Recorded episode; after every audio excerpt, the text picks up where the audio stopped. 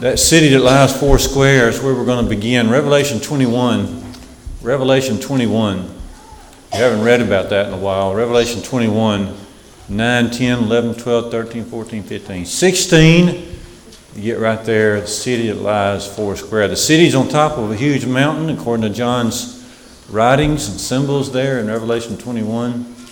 That holy city, Jerusalem, we call it, this is a city that lies four square four square. If it lies four square, there ought to be at least four blessings uh, named here. And so let's think about this. Let's think about the blessing of it being four square. First of all, this means that that heaven is going to be an intimate place. It's going to be a place where we are right with God, right in His presence. That's what that's supposed to mean. See. If you'll take your Bibles with me and turn to 1 Kings 6, you'll see why I'm saying that this heavenly city is to be a place where God is. Where God is. Well, as we turn back to 1 Kings 6, you remember that Moses, God through Moses, built the tabernacle, and within the tabernacle was the holy place and that inner sanctum called the most holy place. Okay. And then later, Solomon will build a temple that contains the features of the sanctuary. Okay.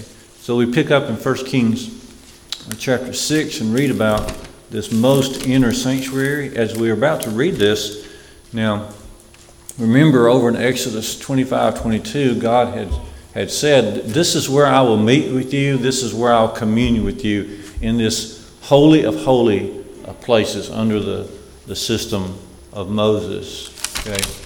And so bear that in mind. Now let's read 1 Kings 6 together. And verse number uh, 20. Verse 20. Starting verse 19. The inner sanctuary he prepared in the innermost part of the house to set there the ark of the covenant of the Lord. Verse 20. The inner sanctuary was 20 cubits long and 20 cubits wide and 20 cubits high, and he overlaid it with pure gold. He also overlaid an altar of cedar. Okay. So let's think, let's bear that in mind. So going back to John's writings there in Revelation 21, verse 16, the city lies four square, about about um, 15 miles every which way, 15,000 miles every which way. Okay. In other words, the length and the width and the height were all the same measurements. Okay, the angel takes his measuring rod and measures the heavenly city. Because all this is portrayed to us uh, other grand ideals. And one grand ideal here is that the city four square is to be the dwelling place of God. See? Back in 1 Kings 6 and verse 20, the, the innermost, the Holy of Holies, okay, is also four square. It's also cubed, as, as you were. Okay. And that was the, in those days, that was where God would meet uh, Moses uh, and the people. That was his, that was his dwelling place. Okay. But that, sim- that was to be a preview, I think, uh, of the heavenly city that lies four square, and that's where God is. That's where God is. Remember John's writings in 1 John 3 2 and 3? We shall see him even as he is. That's when we're in heaven. On that great day, we will see him even as he is. In Paul's writings, 1 Thessalonians 4 17 and 18, so shall we ever be with the Lord. You see.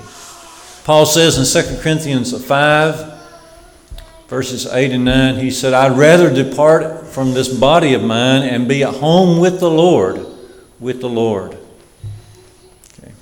Here in Revelation 21, there are four great blessings mentioned. Okay. The heavenly city is, is pictured having a very high wall. Okay. And so heaven will be a, heaven will be a place of security. Right.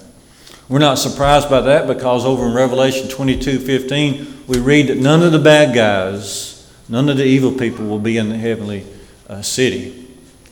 Revelation 21 25 says, as we've just been singing, that the gates are ever open. There's no, there's no need to close the gates of heaven because there's going to be no threats. There's going to be no threats. If you back up to Revelation 20, 11 through 15, you see that all the enemies of God by this time will have been dispatched into hell. Okay. So, this high wall of the city is to depict to us the, secure, the security of heaven, the security of the saints. And then if you keep reading from Revelation 21 on down, verses 12 and 13, you see that there are going to be 12 gates. The, the city is described as having 12 gates all around, three in every direction three to the west, three to the east, three to the north, three to the south. And this is the blessing of avail- availability. Okay. Heaven's going to be available to everybody. Right. And it is available to everybody. Everybody wants to come and follow our Lord. But then as you keep reading through Revelation 21, you see all these precious stones that are named. And this is to depict the very glory of God as we've been singing a moment ago.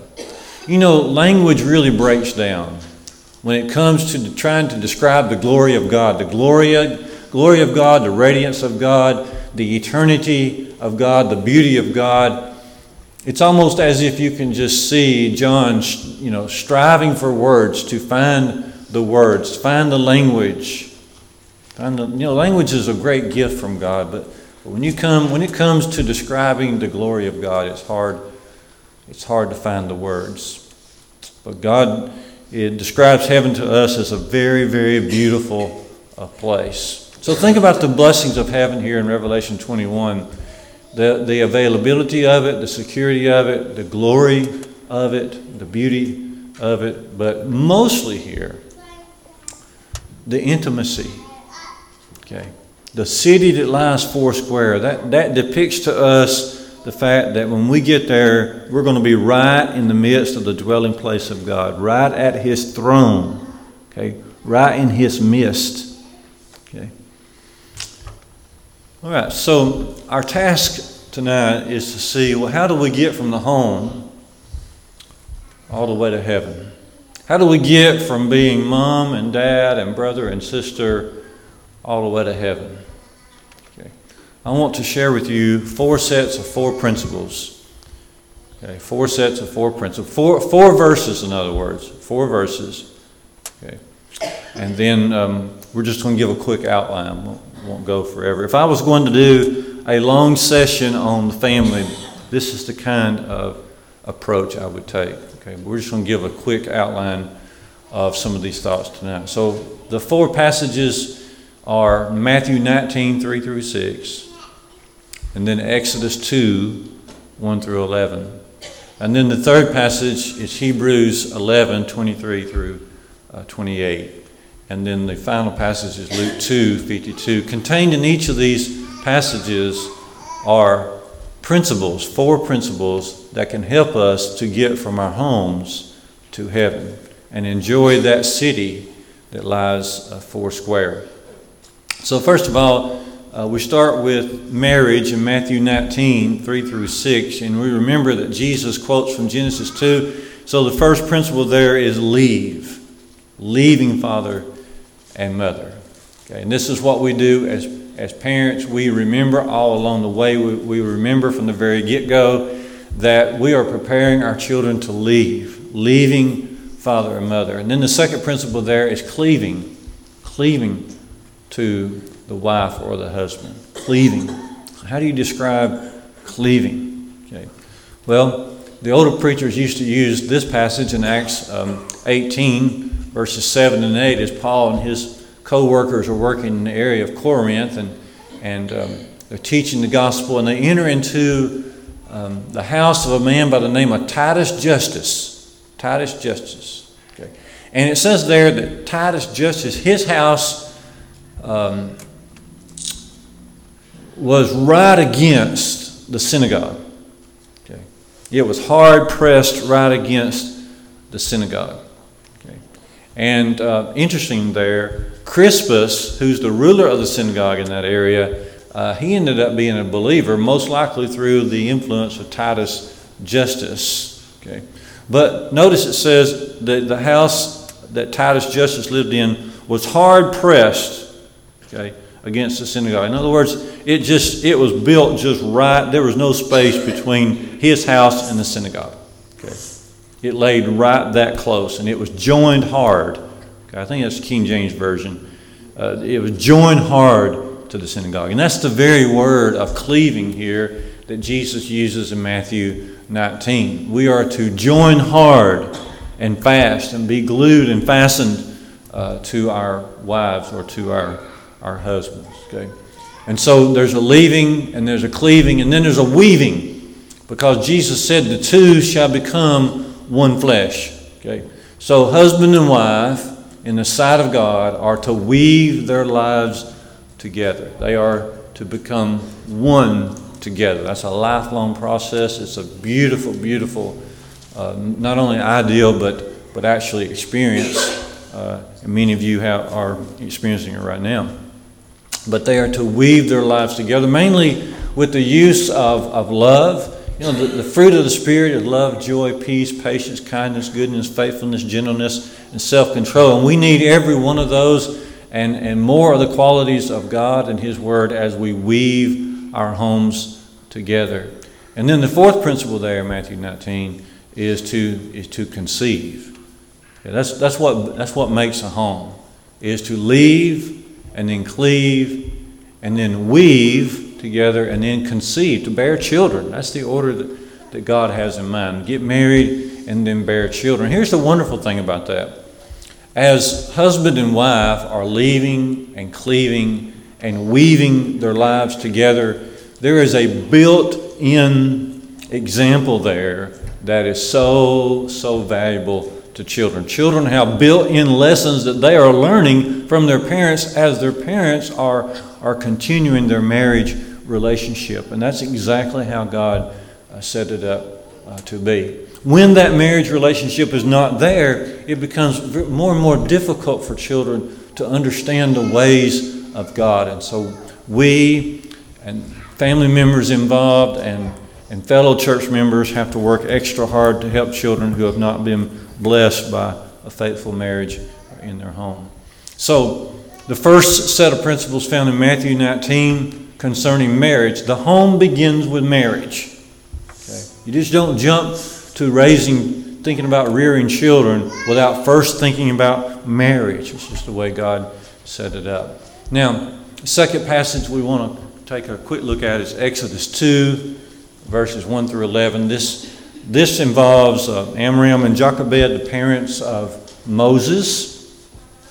And uh, we've been blessed to study Moses on Wednesday nights here last uh, few weeks. But there are some there are some principles of parenting found right here with uh, Moses' parents. I want us to notice four marks of faith that you find there in regard to Amram and Jochebed, Moses' parents. Okay, think about four marks of their faith. First of all, they valued their child. You notice that in Exodus 2 1 and 2. They valued their child. They saw that their child was a fair child, okay, or a goodly child. Okay. Of course, that does not mean that they were looking at Moses and trying to decide whether they're going to keep him or not. Okay, please don't read the Bible in that sort of, of um, way, but rather they valued Moses as a child from God.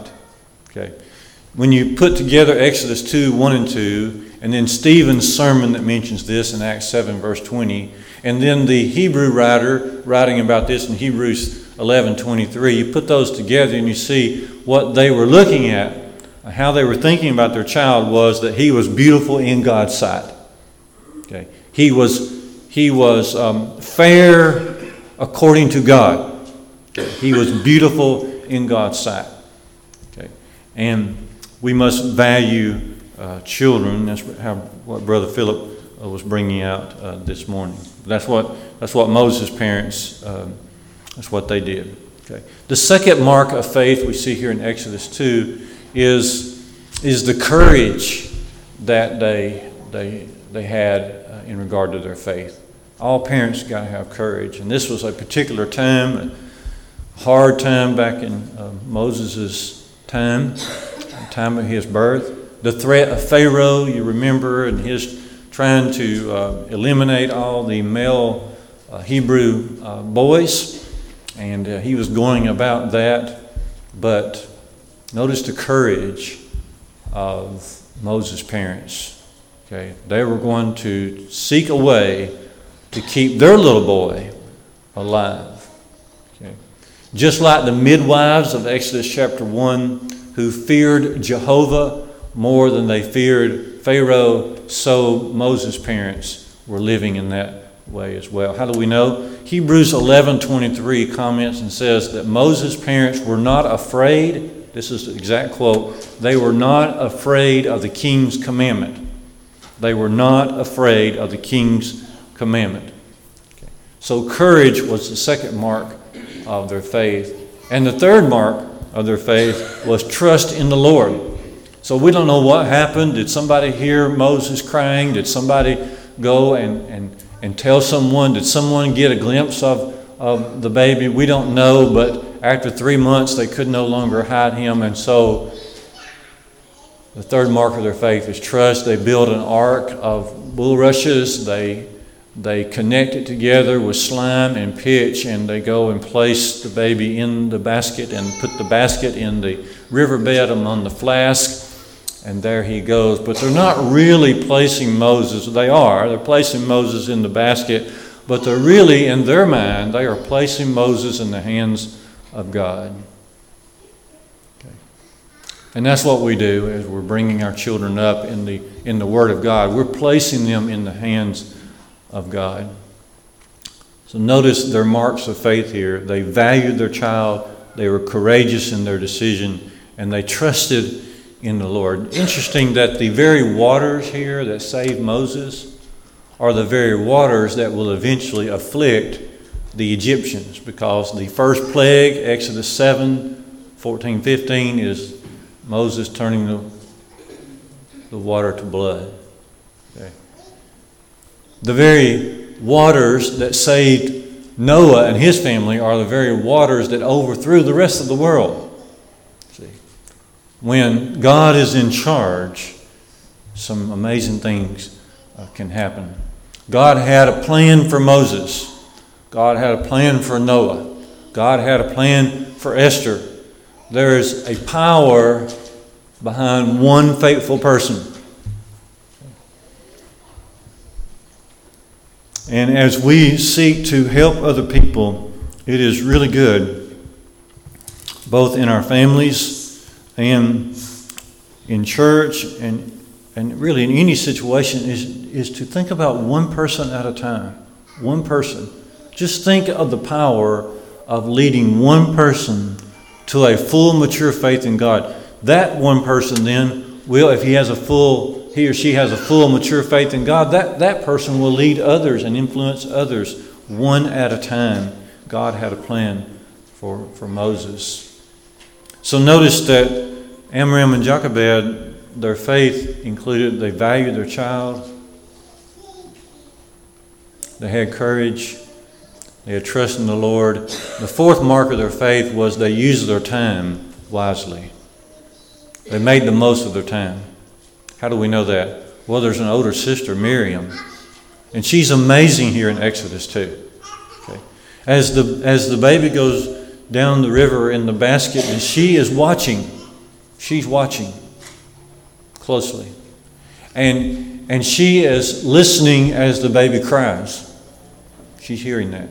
She's watching as Pharaoh's daughter and her servants have compassion upon Moses. She watches as they take Moses. And then she herself has the courage to approach and then to say, Shall I go and fetch one of the Hebrew women to nurse the child? And Pharaoh's daughter said, Go.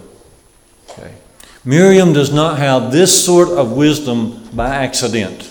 Okay. You don't get water out of a, a dry well. Her parents have spent time with her, and that is paying off on this occasion.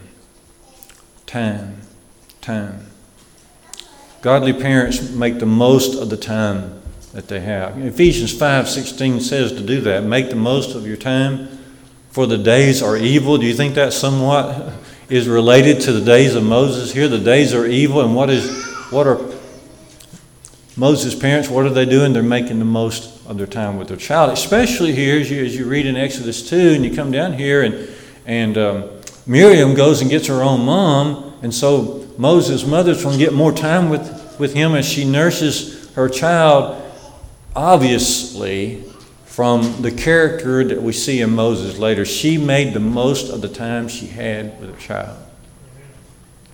We cannot we cannot overemphasize that as parents, grandparents. How fast time Miss, Miss Judy back there was saying, isn't it amazing? Was talking about the lock-in. Isn't it amazing how that um, just a few years ago, the ones now who are parents, young parents, were very involved in, in those lock-ins. Time is a, it's it's even though we know it, the, the passing of time is still quite amazing making the most of the time. And so, notice those four principles there with Exodus 2. Now let's run over to Hebrews 11. We're still with Moses' parents, but notice what they were going to teach Moses. Notice what they did teach Moses. So, Hebrews 11 helps us with this, of course. Hebrews 11 and uh, 24 following. First of all, Notice they taught Moses how to say no. Because we read here in Hebrews 11 24 that by faith Moses, when he was grown up, he refused, he refused to be called the son of Pharaoh's daughter. They had taught him how to say no. How to say no. It's not that they just, it's not that Moses heard the word no all the time from his parents. That's important, okay? That's important. But they taught him, and we must teach them how to say no. How to say no. You know, Joseph said no to the approach of Potiphar's wife. Jesus said no to Satan uh, in the wilderness. The Hebrew men of Daniel 3 said no to the worshiping of that golden image. James writes in James 4 that we are to resist the devil and he will flee from us, we must teach them how to say no, how for them to say no. And so instead of just saying no every so often, or maybe even more than every so often, say, why do you think mom and dad wouldn't want you to do that? Why, why do you think the answer is going to be no? Because most of the time children know that the answer is going to be no. But instead of just saying no, why do you think it's no? Why do you think God would be displeased? What do you think the answer should be? And so teaching them to say no. That's one thing that Moses' parents did. A second thing that they taught Moses, they taught him to choose the, the hard path. Hebrews 11 and 25 says concerning Moses, choosing rather to, to suffer affliction with the people of God to enjoy the, the pleasures of sin for a season. They taught Moses to choose the hard path. Following Jesus is choosing the hard path. Okay? Especially if you're surrounded with temptation, it's going to seem like the hard path. Of course, it's the best road, but Jesus doesn't disguise the, the path that we are, we are to choose. Matthew 16 24, the Lord says, If anyone's going to come after me, let him deny himself and take up his cross and and follow after me. Whoever wants to save his life will lose it. Whoever shall lose his life for my sake and for the gospel's sake, he will then be able to find his life, you see. And so we teach our children to say no to certain things. We teach our children to choose the hard path. And then a third thing that Moses learned, he learned what the true riches are. We teach our children what the true riches are. You see that in Hebrews 11 and verse 26 this time? He considered the reproach of Christ of greater wealth, greater riches than all the treasures of Egypt. See, they taught somewhere along the way, Moses learned what the true riches are, and the, the money and possessions are not the true, true riches. Just for our information, over in 2 uh, Corinthians 4 and verse 7, 2 Corinthians 4, verse 7, talking about the gospel, Paul says that we have this treasure in earthen vessels. Well, the earthen vessels, that's us. Okay, we're made from the dust of the ground. And he had just been talking about how the gospel brings the light into the world. He says, We have this treasure in earthen vessels. Job said in Job 23 and verse 12, I treasure up the words of God's mouth more than my necessary food. See, Job had been taught this, Moses had been taught this, that the Word of God is the treasure of all treasures. You know, the Ethiopian eunuch was a treasurer in Ethiopia, and he found the, the, the treasure, the true treasure. The treasurer found the true treasure of life. We must teach them what the true riches are. And then the fourth principle here in Hebrews 11 that Moses learned was that he learned to obey. Hebrews 11:28 by faith Moses kept the Passover and sprinkled the blood so that the destroyer of the firstborn might not touch them. So we teach our children. What four things are we to teach our children according to Hebrews 11 teach them to say no. Teach them to choose the hard path.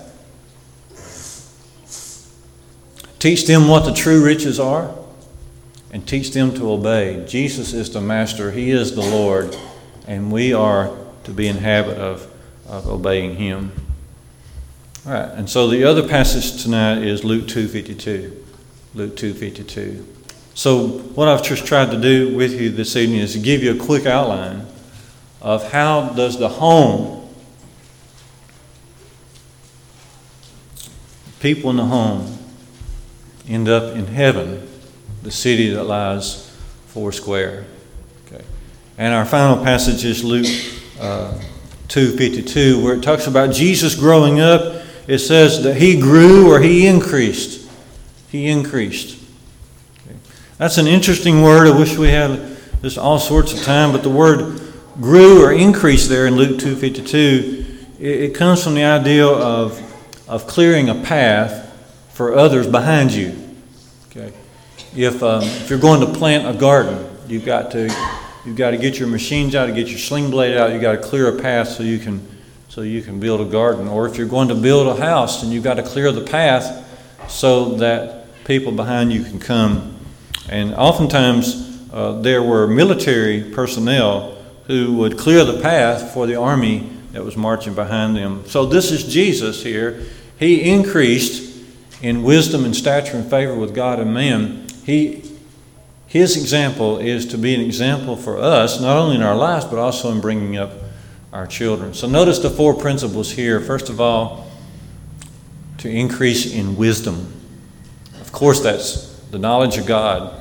You know, 2 Timothy uh, 3 15, uh, Timothy is encouraged to hold on to the things which he, have learned, he has learned and been assured of, knowing that from a babe you have, you have um, you have learned the Holy Scriptures, which are able to make you wise unto salvation. 2 Timothy 3.15. So we're to teach our children the Word of God. I, I have, um, uh, I asked my wife to run this off for us tonight. I'd like for you to pick this up, share it with as many people as possible. This is a list of 25 things. Okay. And so parents, grandparents, um, uh, if, you, if, you, see somebody that's not here tonight, make sure they get a list. This is from Glenn and Cindy Colley, uh, who, who serve at the West Huntsville Church of Christ. But uh, the, the title of this list is What I Want Them to Know. What I Want Them to Know. What do I want my children to know before they leave home? 25 things, and you can pick up a copy here. But it begins with God created the universe in six literal 24 hour days. And the last one is the revelation of God's will for humankind has been completed. There will be no further uh, communication revelation. So, 25 things that we want our children, grandchildren to know, uh, or at least have a good grasp of before uh, they leave home. Please pick up one of these. So, Jesus increased, number one, in wisdom, number two, in stature. Okay, this is teaching us to teach our children how to take care of their bodies. The body, Paul says in 1 Corinthians 6 13 through 20, he says, The body is not for fornication. The body is not for some things, the body is for some things. Okay? But the body is not for evil things. It's not for fornication because 1 Corinthians 6 19 and 20 says that our body and our spirit are not our own. We have been bought with a price. Therefore, glorify God both in your body and in your spirit. So, Jesus increased, first of all, in wisdom. We teach our children the Word of God. And secondly, we teach them how to, to control their bodies. Okay. The body is a tool God has given us to do His will. Okay. And number three, we teach them how to have favor with God how to have favor with God. We encourage them in a personal walk with God just as soon as they can begin to understand. We want them to think about them and God, she and God, he and God. Okay. It's important to bring our children to the to church, but we don't need to make our faith, our children's faith, a faith in church. Okay Of course, church is part of God's will, but their faith is to be in the Lord, a personal walk with the Lord. And to do this, we need to encourage our children just as soon as they're able to understand and, and read a little bit and remember a little bit, encourage them to spend some time with them, just them and God, she and God, he and God. That means you set them down at the kitchen table and they have nothing but their Bible and a pen and paper. No phone, no computer, no TV, just them. And you say, You sit there with God for 20 minutes, and then I'm going to ask you what you've been thinking about. Okay? They can do that. They can do it. You can even add a song, bring a song book, have a song book at home for sure, and ask them to flip through the pages of the song book. Just them, the song book, pen, paper, God, and then 20 minutes later, what, what, you, what have you been thinking about? Okay.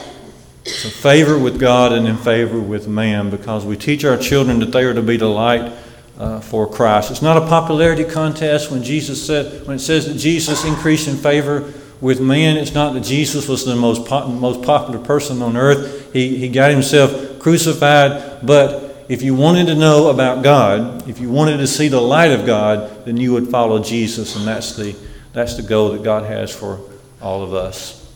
Okay.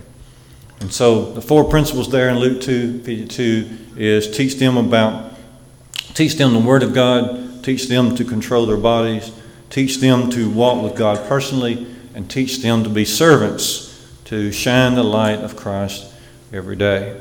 If I was to do just a long session, you know, whole, maybe a whole Saturday morning, this is the approach that I would take. But I know you might take a whole different approach, but the principles we need, you would agree, is in the Word of God and nowhere else. I love the thought of that city that lies four square. And I was just thinking, you know, there's got to be four blessings about that city, and we, we noticed those from Revelation 21. I got to thinking, is it possible to approach parenting, four, four square parenting, and so that got me to thinking, you know, marriage has four principles. And then faith has four principles. And then what we're to teach our children from Hebrews 11 and Luke 2:52 involves four principles as well. I appreciate the opportunity to talk to you a little bit further this evening about God in the home. Our ultimate goal, no matter what tools we use, Our ultimate goal is for every member of every family to be in heaven. To get to heaven, you got to be faithful. So when we say to get to heaven, that means being faithful to God. It is very possible for that to happen because God has communicated His will uh, to us.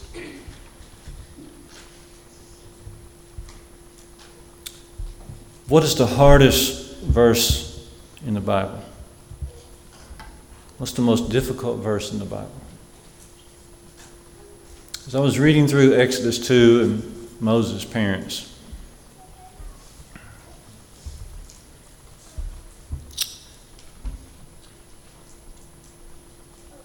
thought about having that baby during those difficult times, but they had that value for each child.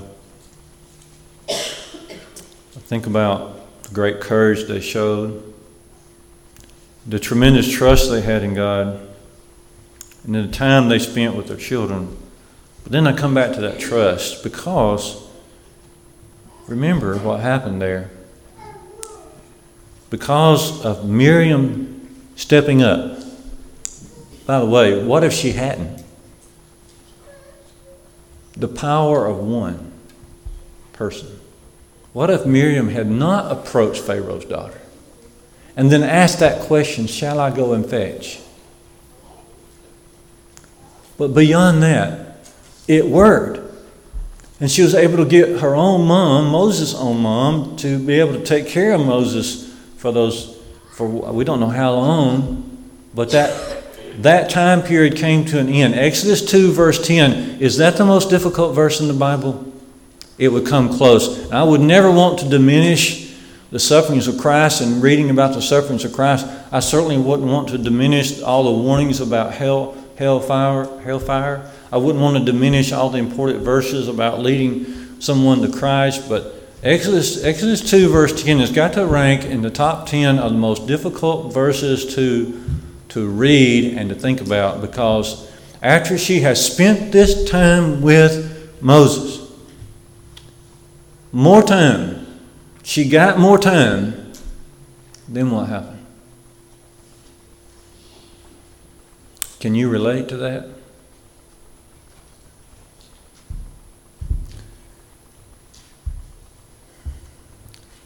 We can relate a little. I'm sure all of us have our experiences. When Anna was three years old, we had her down at Children's Hospital. They were doing tests on her, and they had this big test coming up where she'd have to be put to sleep. And we're going up the elevator, and Anna is is uh, not at home, so, so of course she's crying. She's not at home, going up the elevator. We got this young little um, office person putting papers in front of our face saying, Well, before we get here for this test, you've got to sign this, this, and this. And what I wanted to do, I did not do. Okay.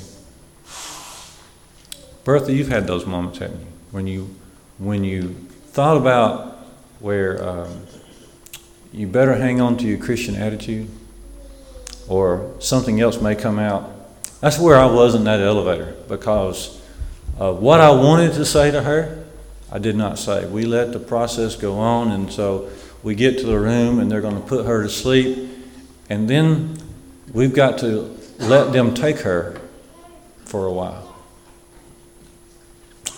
And How is it that, that Moses' mother, after getting extra time with her son, then Exodus 2, verse 10, comes back and takes her child and places it in the arms of Pharaoh's daughter? What faith and what trust those parents must have had. And that's exactly what God expects of us, and that's where He wants us uh, to be. If you are a subject, we're going to sing this song this evening Bring Christ Your Broken Life. Every, cry, every life that's apart from Christ is broken. And we need to come to Christ with all of our heartaches, with all of our sins. And if you need to come, won't you come this evening as we stand together and as we sing?